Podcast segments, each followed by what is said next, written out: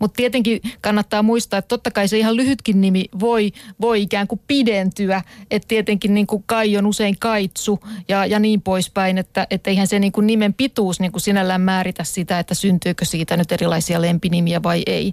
Että totta kai, että, että mehän halutaan tehdä erilaisia tekoja niillä nimillä, osoittaa erilaista suhtautumista, erilaisia rooleja, niin poispäin. Niin, ja silloin, jos halutaan niin kuin sitten esimerkiksi osoittaa tämmöisiä lämpimiä, tuttavallisia tunteita, hellittelyä, niin poispäin, niin kyllä sitten on ehkä kivempi sanoa Tomppa kuin Tom tai, tai Kaitsu kuin Kai ja niin edelleen. Ja sitten jos ollaan vähän kuulee, niin sitten se on Kaide.